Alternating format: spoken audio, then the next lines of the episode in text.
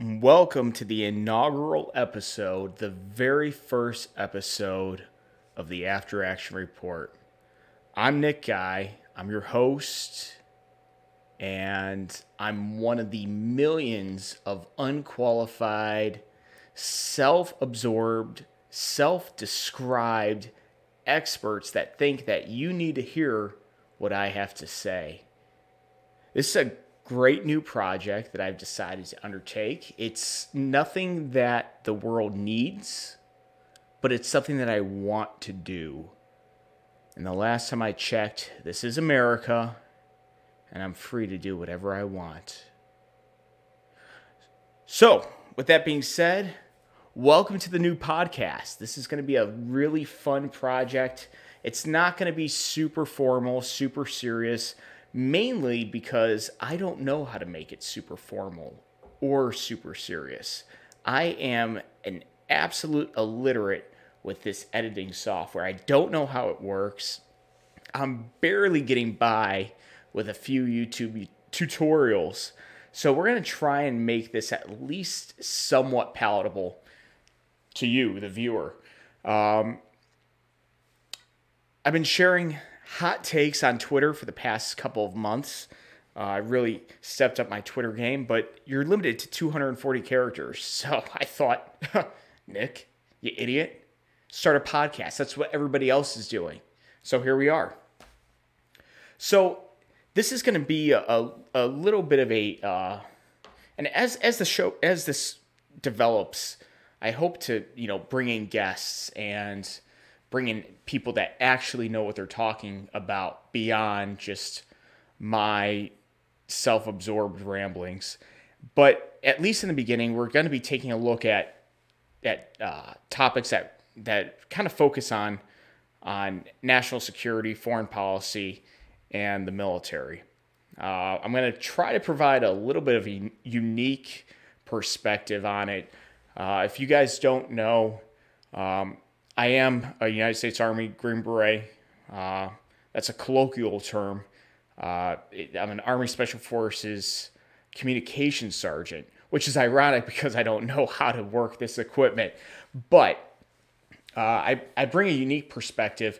I bring a, a, a viewpoint that I think a lot of people don't get to experience. And I think it, you know, what I had to say is not that important. Um, but if you like it, hey, tag along. I'm not going to complain. Uh, so we're gonna we're gonna run the gambit of of uh, you know news outside our borders, uh, military issues, foreign policy. I'm not a NatSec wonk. I have a bachelor's in political science. Like it's not that impressive, but um, I do have uh, some decent overseas experience uh, when I was with 5th Special Forces Group, and I'm currently with 19th Special Forces Group, which means that I play Green Beret part time. Uh, it's a unique perspective. I kind of have one foot in the military world and one foot in the corporate world. Uh, and I'm currently working in financial intelligence. And trust me when I say, it sounds way more interesting than it actually is. So, now that that introduction is out of the way, you kind of know who I am. Let's just get right into it. Uh, it's a big news day. Uh, we're coming to you on the 5th of November, 2019, in the year of our Lord, if that's your thing. I have Twitter queued up. I have a couple news stories queued up. I have a White Claw sitting here I'm not sponsored by White Claw, but White Claw, if you're listening, that is cold, crisp, and delicious.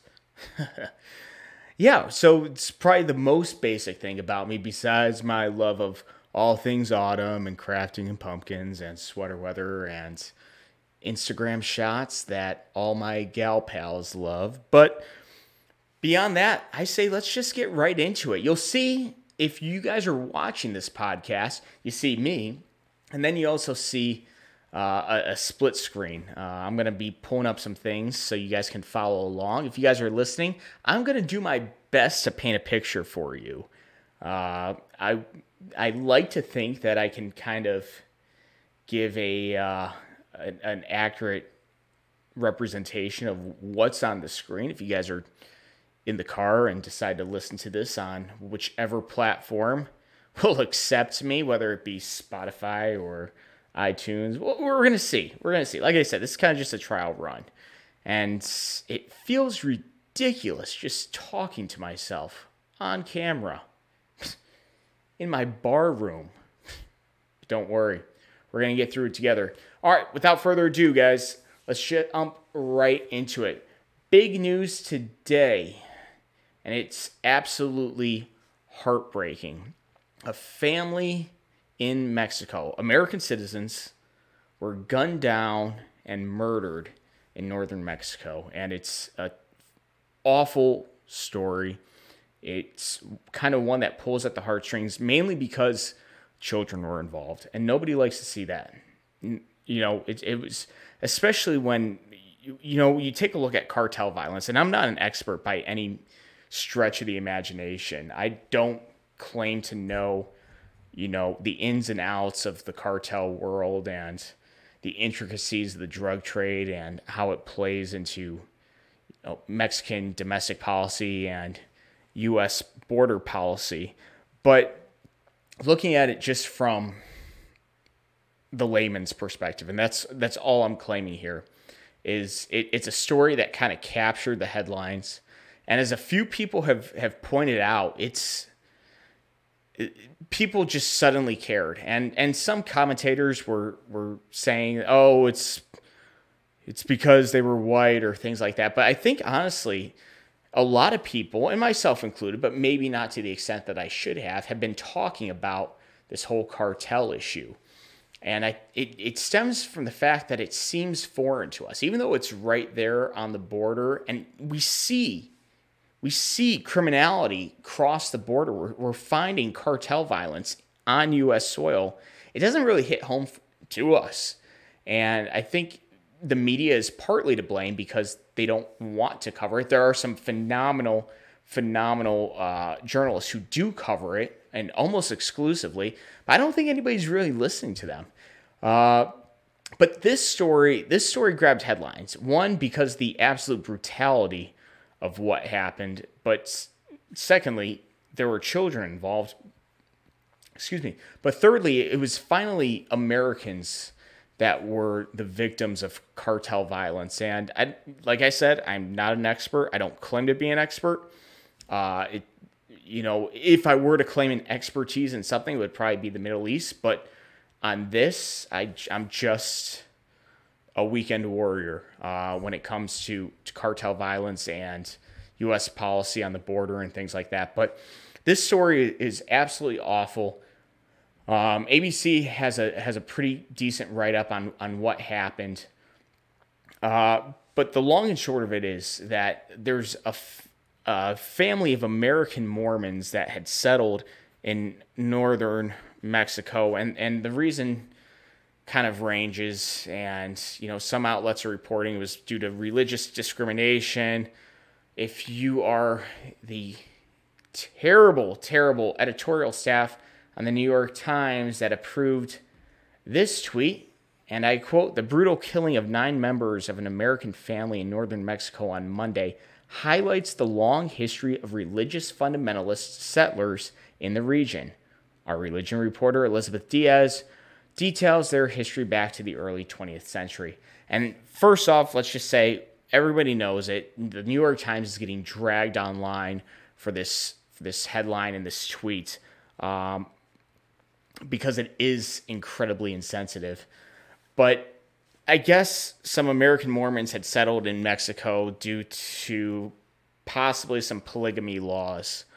Not entirely sure. Doesn't matter. The fact of the matter is, is this this family of American citizens was living in Mexico, and right now, the reports all state that this is potentially a case of mistaken identity of the cartels thinking that this convoy of, of vehicles that that contained this family uh, was a rival cartel, and you know, it's I, one. It, it points to a couple of things.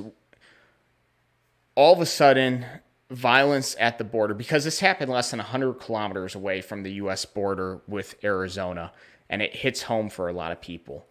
Uh, the fact that that you know there there were children from the ages of eight months to 12 years old killed, their mothers were killed.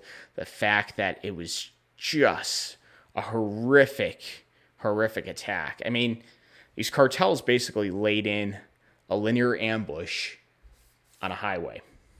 And everybody, I, I think everybody knows, but nobody wanted to admit that cartels, one, are heavily armed. We've seen that uh, recently in the headlines. And I know a lot of pundits like to say, well, they get 70 to 80% of their arms from from US retailers, but the fact of the matter is we've seen the kind of of firepower that these cartels bring to bear.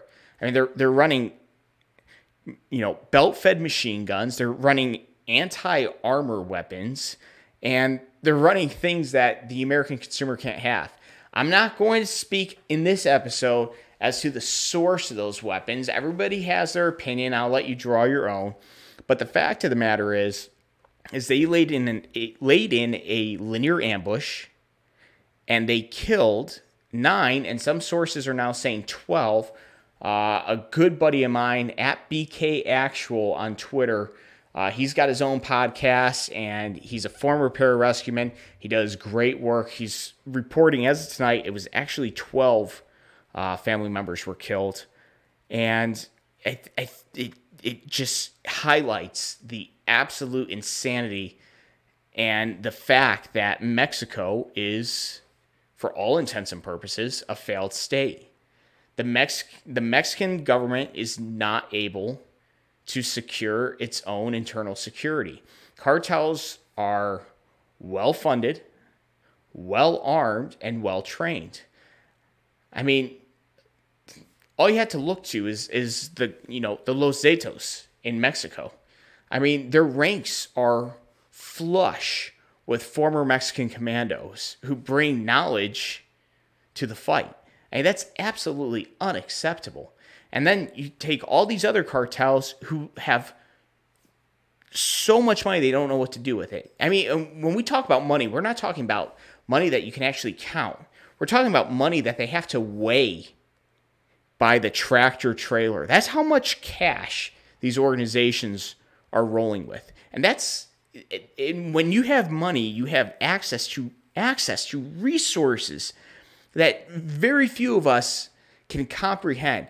So when you take a look at this violence, you, I mean, it, God, it is just, it, it is horrific. I mean, it, from from what I'm reading, and again, I have to preface by saying I am not an expert, but from what I'm reading here, they were just like out for the day, and they were just moving from one town to the other. They weren't bothering anybody, and I don't care. I really, honestly, the New York Times, I don't care what Elizabeth Diaz has to say about colonialism or about how Americans are encroaching on Mexican territory. I really don't give a hoot what she has to say. The fact of the matter is, is six, at a minimum, six children were either shot or burned alive in the vehicles that they were riding in. And that is just horrific. President Trump heard about the story and he tweeted out that he he basically gave the, the Mexican president a, a, a uh, offer to quote go to war with the cartels. Um, I you know you can say whatever his his rationale is. Like I said, this story in particular because I think it hits close to home because it was finally Americans. You know, cartel violence has been going on for years. It is absolutely horrific. They're they're they're I apologize, but their propensity for violence knows no bounds. And I think a lot of people were blind to it. The media certainly wasn't reporting on it, but you throw Americans into the mix and finally it grabs headlines. Trump tweeted out that he wanted to go to war. He wanted to partner up with the government of Mexico to go to war. and the president of Mexico declined the offer. And he didn't just decline it, but the way he phrased his response seemed to think that it, was a joke or he doesn't think this this problem is all that serious, which is absolutely ludicrous. It is absolutely ludicrous.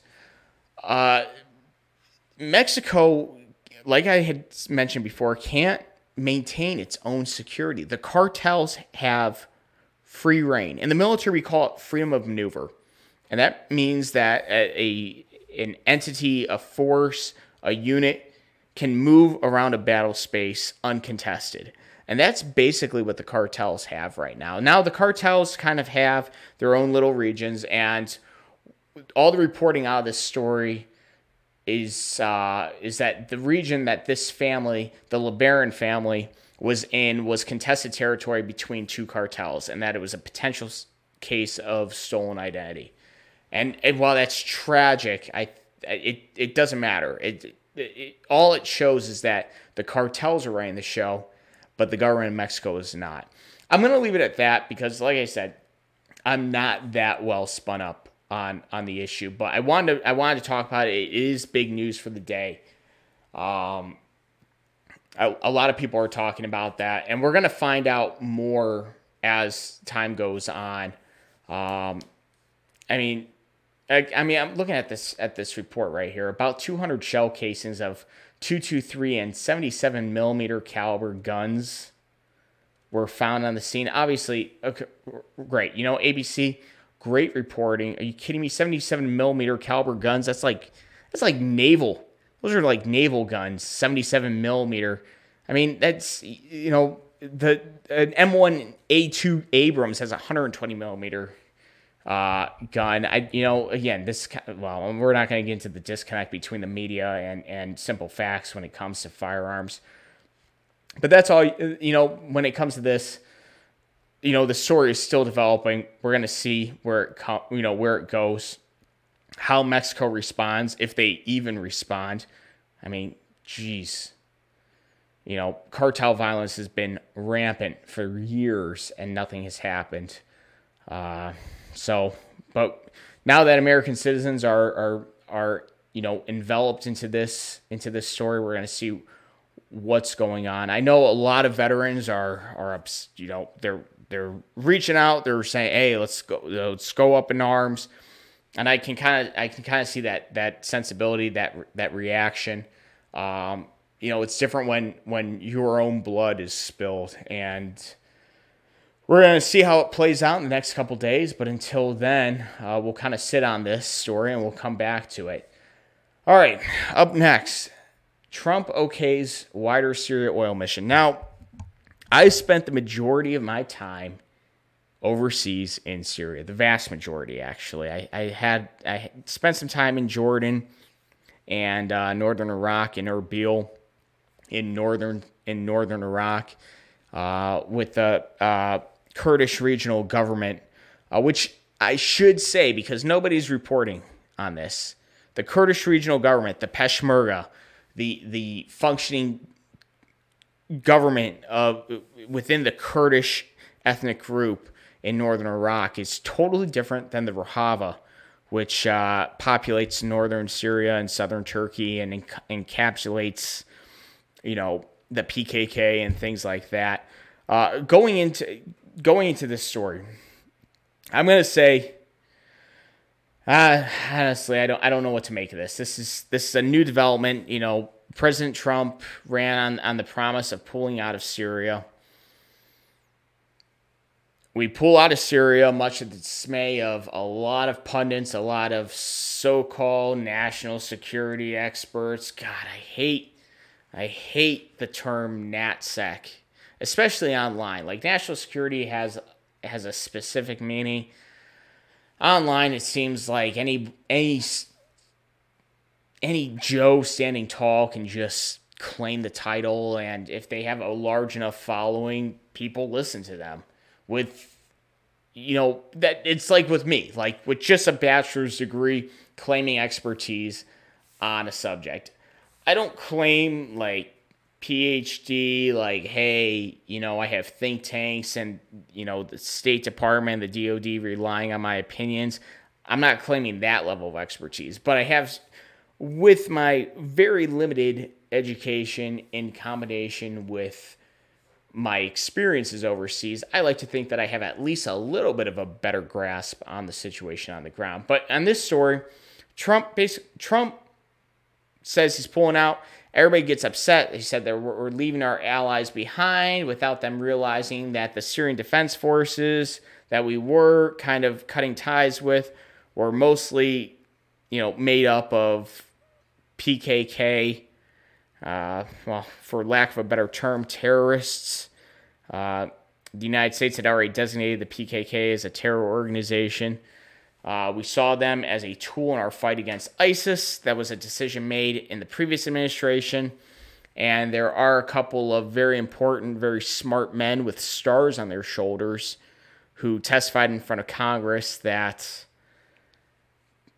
the, the, using the Syrian Democratic Forces or SDF was a PR move to rebrand the PKK so that we could use them uh, in our foreign policy objectives of defeating ISIS, which is fine.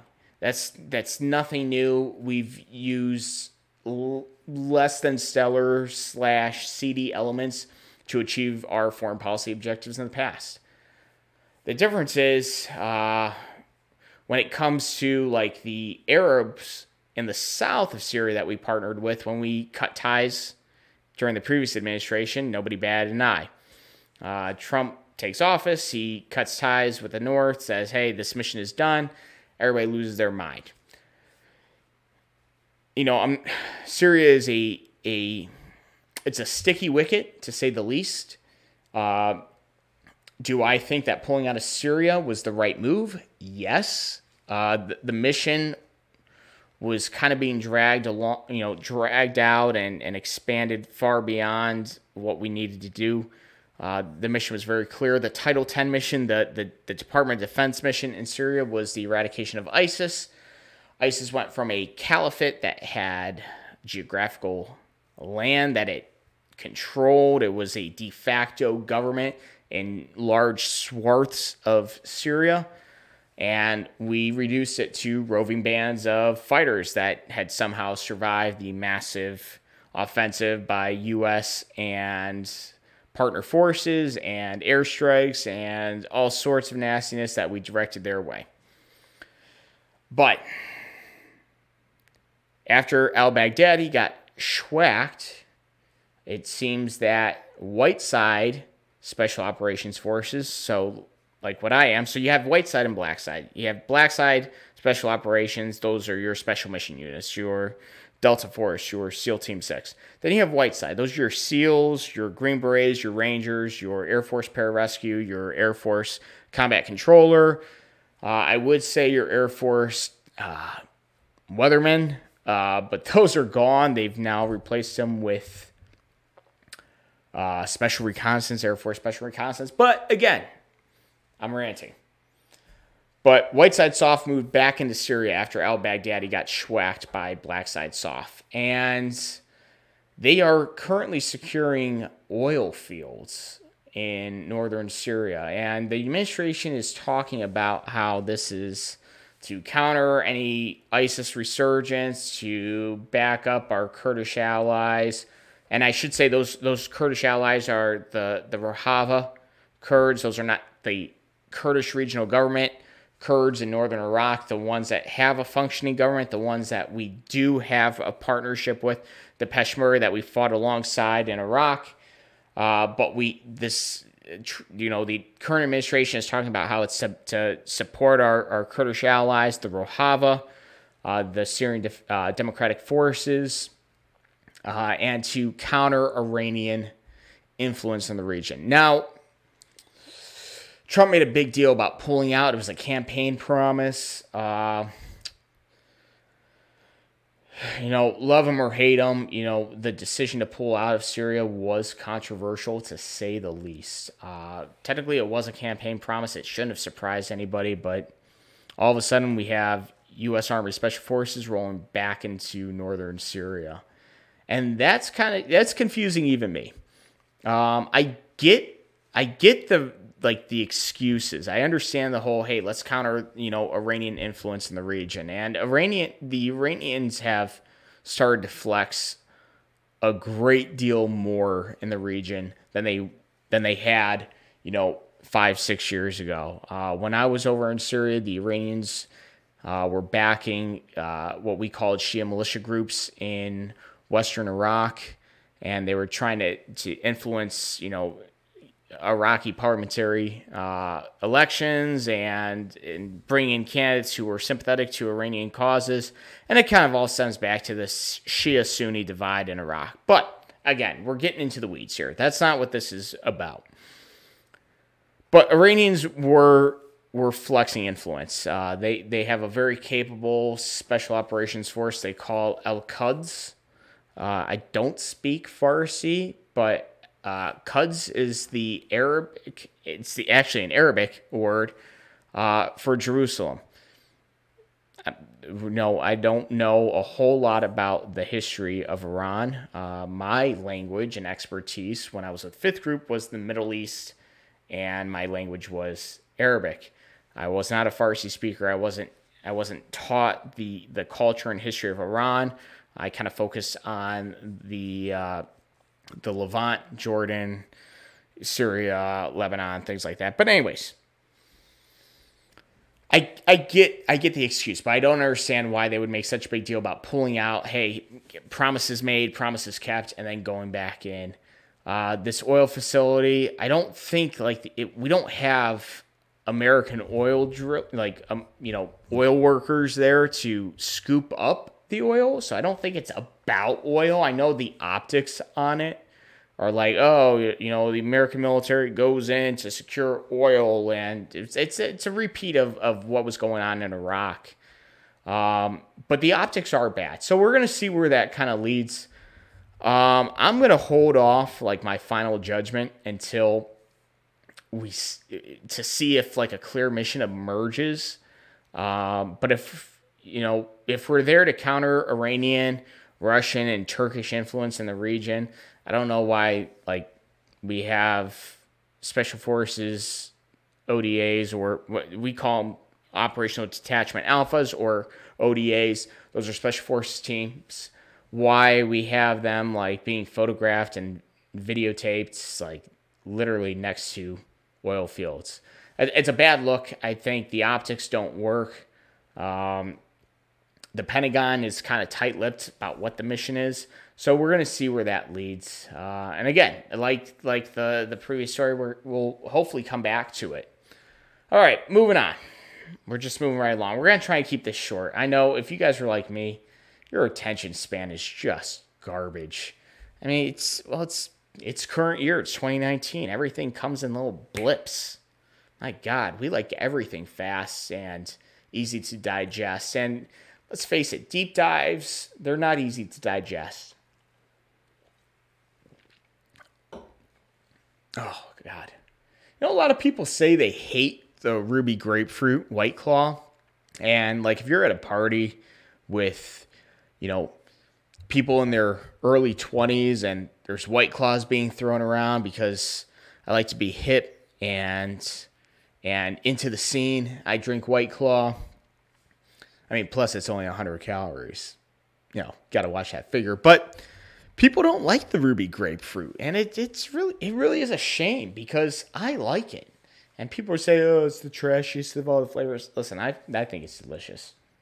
Anyways, all right, we're kind of going to move away from the the macro, the what's going on beyond our borders, to what's going on within what the internet calls and I call Mil Twitter.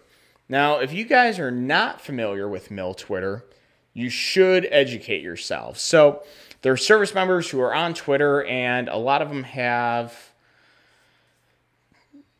they have a lot of influence. They have a lot of followers. They have the ears of important people, uh, general officers, journalists, people that can you know take uh, the opinion of an E6 and elevate it, you know, as if it were policy. It's pretty incredible, actually. And the majority of mil Twitter is, I was gonna say, leans left. I don't I don't hide the fact that my personal politics, I am definitely right of center. Uh, I always used to tell myself that I was a libertarian, and then I kind of wisened up. I realized that libertarians' foreign policy is absolute garbage, and that you can't kind of just self contain like it's 1903 anymore. We saw what that got us. But I know I don't hide the fact that I'm politically conservative. Um, but mil Twitter is not. And it, it's kind of a weird dichotomy because the military in a whole, I would say, is conservative, but the online presence of the military is very much liberal. Um, and I, I use that, you know, like liberal as a party, not, you know, the the classic, not classical liberalism, but, you know, leftist. Uh and with with that with that liberalism comes what a few people in the community called woke vets. And that kind of stems from uh, wokeness. What the left loves to say was like oh woke you know? Oh my eyes are open. I can see the truth. And those those that wokeness kind of leads to some awful awful opinions. Now, in, in the United States Army, like I said, I'm not gonna I'm not gonna speak to things like other branches because I am in the Army. But in the United States Army, the big the big news right now is a new PT test. We went from the Army Physical Fitness Test or the APFT to the Army Combat Fitness Test, the ACFT. And this was implemented to create a gender neutral fitness test uh, to coincide with the incorporation of females into combat arms and to open up uh, selection and assessment of special operations units, uh, mainly uh, United States Army Rangers and the United States Army Special Forces, also known as Green Berets. Great.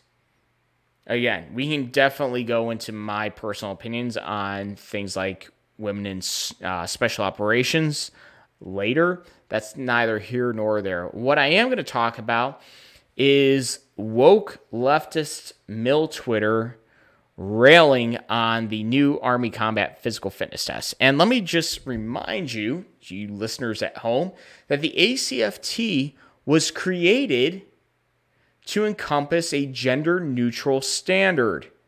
A gender neutral standard. Great.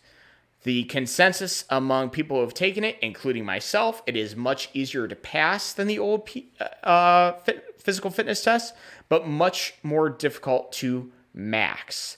I'm not going to break down the tests by events, but there is one event that is causing a lot of controversy on Twitter and I guess in certain circles within the Army. And that is a little ditty I call the leg tuck. Basically, you're going to hang from a pull up bar with your arms locked out, and then you're going to flex your arm in, and then you're ra- raise your knees so that your knees touch your elbows. All right, seems simple enough.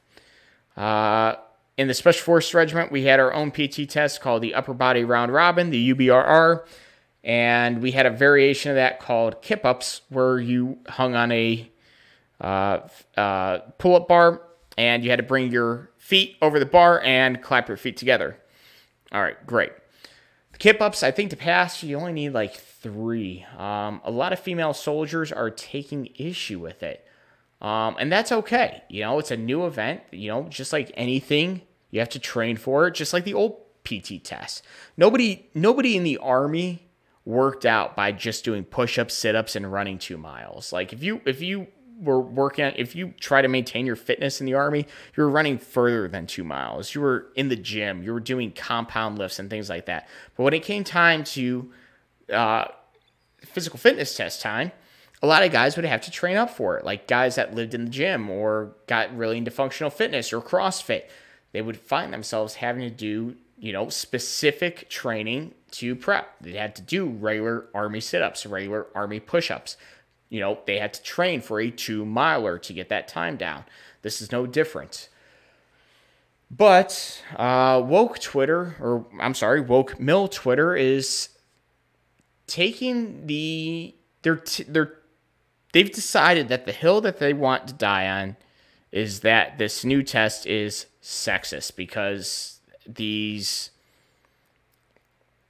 these this knee to elbow movement is is difficult for women. And let me say this. There are some female service members on Twitter that realize that this is difficult for them and they are training for it and then they go on they go on and they say, "Hey, yeah, I could I could only do one or I couldn't do one, but now I can do 5, I can do 6." Like they're training for it. And awesome. More power to them. That's the way it should be. Like they're they're soldiers. It's the army. Like you you have to you have to accommodate the standard. The army does not accommodate to you. So they know the standard, they know what they have to do, and they're getting it done. Some service members, females, and then some really, I, am not going to call them white knights. I mean, maybe they're white knighting. Maybe they see a damsel in distress and they want to help them out. But or maybe they're just like they see an injustice in the world. I don't know. I don't try to claim that I can get into the mind of of a woke vet. Hashtag woke vet ridiculous.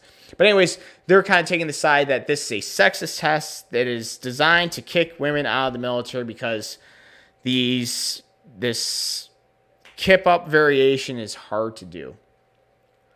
Well, the big take is the big takeaway that came up on Twitter, and I'm not going to pull it up here because I'm, I'm not in the business of blasting individuals out and to target them for harassment. I'm really not. But one female service member with a very substantial reach on Twitter with a lot of important people following every single thing that she says says that the test is designed to discriminate against women who have had a C-section. And then she went as far as to say that in response to another service member who said, "Listen, we have we have service members who have lost legs. They've lost legs in combat. It was a traumatic amputation. In the dirty, filthiest corners of the world, they got their leg blown off, whether it be an IED, uh, an RPG, a grenade, even small arms fire, uh, a, a AK round to a large bone in the body that shatters can can mean amputation. We have we have service members who lose a leg and they get back on the horse and they're doing deadlifts. They're doing they're doing back squats. They're getting back in the game, and that is awesome. That's that is highly motivating, and that that really that's what being a professional soldier is all about. So he goes, I can't believe we have service members who can come back from a traumatic amputation, but we have females saying that because they've had a C section, because they've had an incision in their abdominal muscles, they can't do this particular exercise.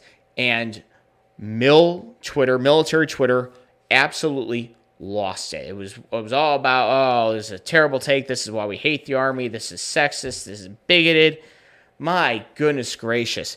And then they had the audacity to say, and I cannot believe I am relaying this. They had the audacity to say that a C that uh, the recovery for a C-section, uh, uh, the recovery for a cesarean section is more traumatic and more difficult than overcoming a traumatic amputation. And I could not believe it. We have reached absolute levels of wokeness I didn't think were possible. Are you kidding me?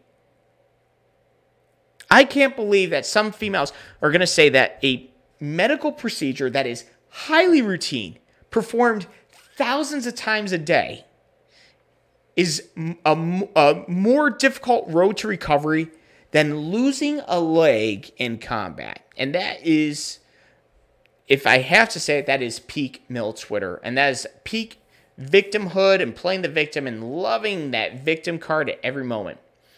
And one, it, it, it shows a couple of things. If they're just going to keep making excuses, like maybe we you know, I'm not even going to say that. I'm not even going to say that because I don't want to get I'm trying not to get dragged yet. This is a hill I am willing to die on, though. That the fact that losing a, a leg due to traumatic amputation in combat is far worse than a C section. Now, you're probably thinking to yourself, Nick, you're not a female. You don't know what a C section is like. And you're right, I don't. So I talked to a female, mainly my mother. I know. But I did ask her if she is a, she is a medical professional. She is a woman. She's never had a C-section, but she knows plenty of women who have. Recovery for a C-section, yeah. She says, you know, six to eight weeks, maybe six to eight months for a full recovery, but six to eight weeks that you can start getting physical again. And that's awesome. Get back at it. But recovery for losing a leg is going to be far longer than that. And the ramifications of that injury, with potential infection and complications, and having to learn to walk again and develop and to develop muscles that didn't have to do that much work, and now you're putting all your weight on on one side or things like that. Like it, it, this is craziness. This is peak leftism in the military, and I think it's it's really a, a testament to what the military has become. And I'm not going to badmouth the military because I love the military.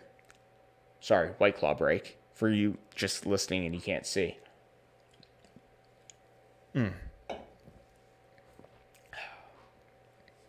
You guys remember that chocolate rain video where he puts in the little words I I move my face away from the mic to breathe? Yeah, that's what I did when I swallowed.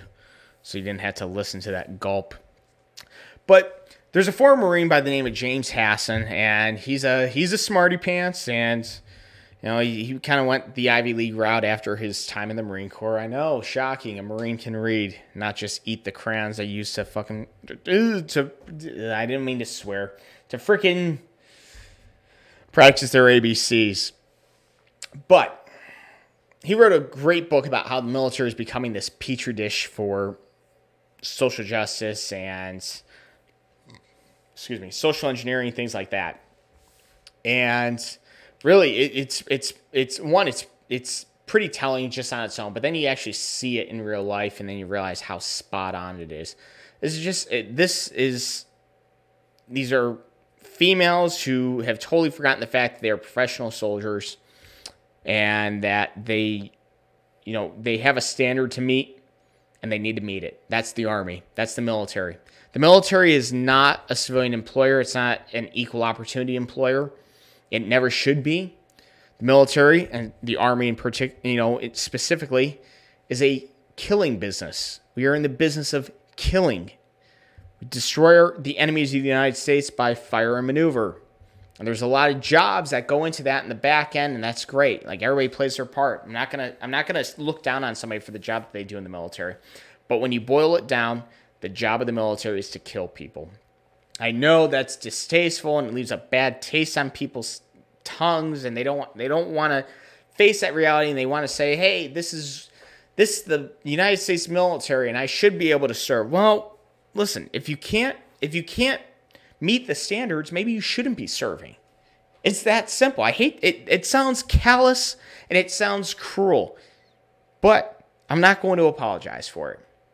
The standard is the standard. If the Army says it is important for you to put your knees to your elbows as you hang, do a flex arm hang from a pull up bar, you have to do it.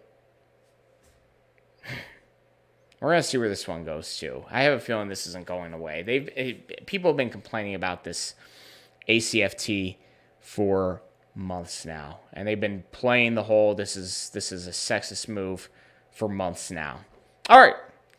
In the same vein of woke vets, you have your your average woke vets who just they they they want to vote for Bernie or they want to vote for Elizabeth Warren and gender identity and gender politics is super important to them. And to that I say that is okay. Everybody's entitled to their personal political opinion. That said, I've been seeing a couple of woke vets who are ultra woke. And they are mouthpieces for a little organization I like to call, well, I don't like to, well, I call them LARPers. I like to call them LARPers. If you're not familiar with the term, it's live action role player. Uh, it's people who get together on the weekends and they dress up like wizards and witches and dwarves and knights and they play they have battles and it's great and that's their prerogative and that's awesome i'm so glad people can find healthy outlets for the things they like to do. But the term has been co-opted for people who don't have a certain background but like to pretend that they have a background. And a group called the john brown gun club is the perfect encapsulation of a larper. You have far leftists who finally got a taste of gun fever, and they realize that all the pamphlets in the world and all the hugging, the you know the hug circles, and the protesting speakers they don't agree with it wasn't getting them anywhere. So they decide to arm up. They they their namesake is John Brown, the the famous abolitionist, who totally took on the government of the United States in order to free slaves. And John Brown was a total bamf. That dude was awesome. He had his own personal little boogaloo going there. He saw an injustice with the United States government and he attempted to rectify it. And he did die a martyr. Uh, the feds got him in the end.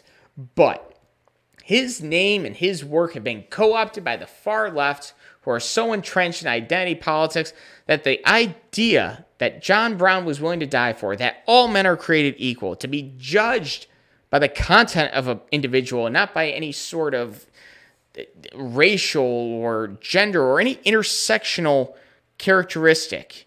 That was John Brown's shtick. Everybody should be judged on their character. Nobody should be owned just because you're you're you're one ethnicity doesn't make you any better than the rest. But far leftists who love intersectional intersectionality, yeah, that's a word, intersectionality. They've co-opted John Brown's awesomeness, and this is what we have. And the John Brown Gun Club, these far leftists, they get together and they go shoot at ranges, and it is absolutely hysterical to watch. They are terrible shooters. They have zero idea when it comes to tactics or or what you know what they're going to need to do in order to you know accomplish their stated goals when they finally gather the courage to do something about it or something. But anyways, it was always a joke. But we're starting to see like what I'm calling ultra woke vets on Twitter and they are starting to join the ranks of the John Brown Gun Club and that's not good. Uh I don't know what these what these veterans' backgrounds are, uh, but the far left they love to to they they like pushing communist uh, ideas, socialist ideas, things like that. Things that I've always advocated have no business in a polite society. If you ask me, communists are just as awful as Nazis. They really are both people are utter garbage. And that again is a that's a hill I'm willing to die on. They are utter garbage. They are terrible human beings. Both ideologies killed millions of people.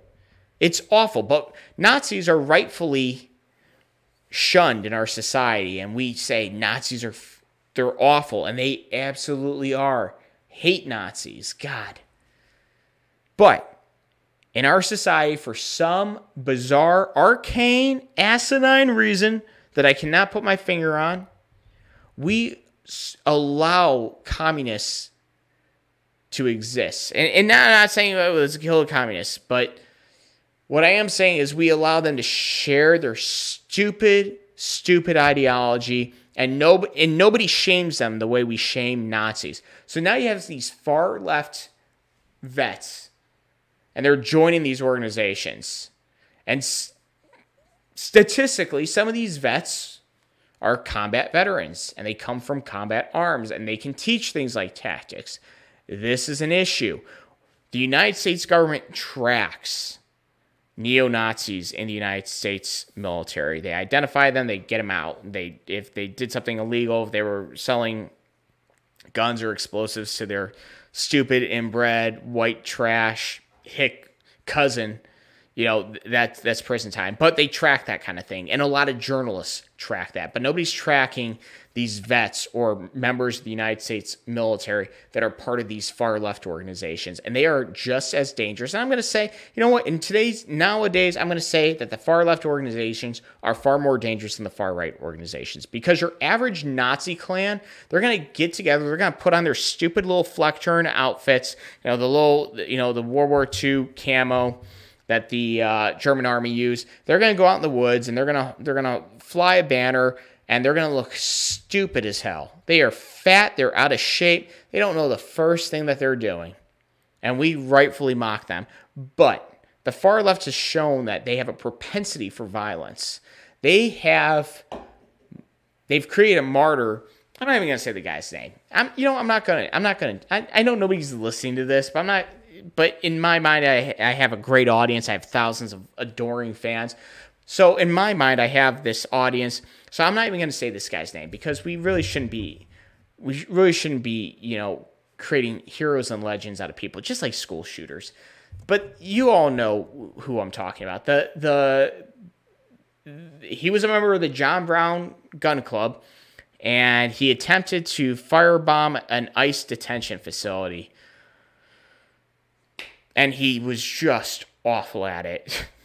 Dude got schwacked before he could do anything. It was just it, it was pathetic. It was it was terrible.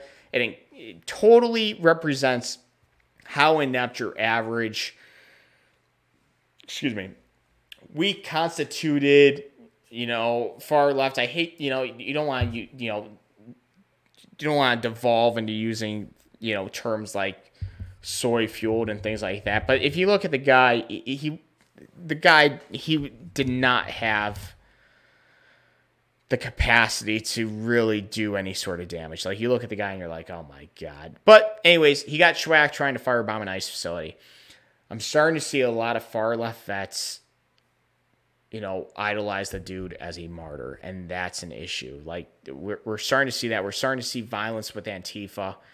Uh, it, you know, they're they're identifying people. They have this self-appointed moral high ground, which makes them a very dangerous adversary because they think that they're in the the they're they think that they're right morally, and it couldn't be farther from the truth. But they think they're right morally because they believe fascists are evil and fascists are evil, and we we have no place for that in you know this this republic and, and this society. We we shun fascists, but according to them, everybody to the right of them is a fascist, and they start identifying people as fascists, and they start pointing fingers, and in their minds, they it makes it morally okay to to you know do violence against these people who are average people. They they don't know the first thing about Nazism or fascism. They're just they happen to be a little conservative, but we're starting to see veterans kind of gra- some some far left veterans gravitate towards that. I think that's really something that the United States should really start looking. I don't put a whole lot of faith in the government, and to be quite frank, you know, I think the government oversteps its bounds a lot of in, in a lot of a lot of ways. Let's just say that. But if they're going to be tracking far right veterans and service members as they should, they should also be tracking far left veterans and service members, and nobody's doing that right now. And we're and I'm we're starting to see some again, I'm not I'm not gonna I'm not gonna pull up individuals um, and and put them on blast here because that's not what this is about. But just kind of speak to the idea. Oh man. And that's about it, guys. I know. I my God, we were all over the place. I, I apologize. It was my first. It was my first time doing this. I'm very new. I'm, I'm, I'm a podcast virgin. You you guys know how it is. You know, it's very very intimidating. Uh but hopefully you hopefully you enjoyed it. Hopefully this was, you know, just something that you could listen to. I don't even care if it's white noise for you while you do, you know, real things, important things. I don't care if you keep me on the background. So hopefully this is uh, it gives you a little rundown what went on during the day. I'm going to try and do this a couple times a week. We'll see, you know, schedule permitting. And uh, like I said, as this develops, as hopefully I find somebody that can edit things and do things like that, we can add some like music and make it sexy. Um, if I can find the right people to do that. that would be awesome. Uh, like and and as this develops, we can bring in people who are way better at this than I am. They they have educated, informed opinions that they they know things, and we can bring them in and they can talk, and I can just shut up and listen and maybe learn a thing or two while they go off on their on their on their you know you know CV backed opinions, and you you guys might learn a little something because they're not gonna learn anything from me. My God. I'm looking at master's programs right now. I'm like, God, I'm too stupid to get a master's. I barely have a bachelor's. Mm. But that was fun for me, guys. It gave me a chance to kind of just push out all the crap I've been holding in all day, things that, that I found interesting throughout the day. Hopefully, you enjoyed it too. If you like it, you know, I don't know. God, I've watched a lot of YouTube videos. Hit a thumbs up, subscribe, leave a comment. Um, right now, I'm like, I'm not gonna ask for money or something like this. Is just for me. So, hopefully, hopefully it was something good for you, or at least not bad. It was definitely good for me, but you know, like I said, I'm a virgin, so I don't know what I don't know what I what I like. But appreciate it, guys. Hope you guys had a good time, and uh, I'll see you guys next time.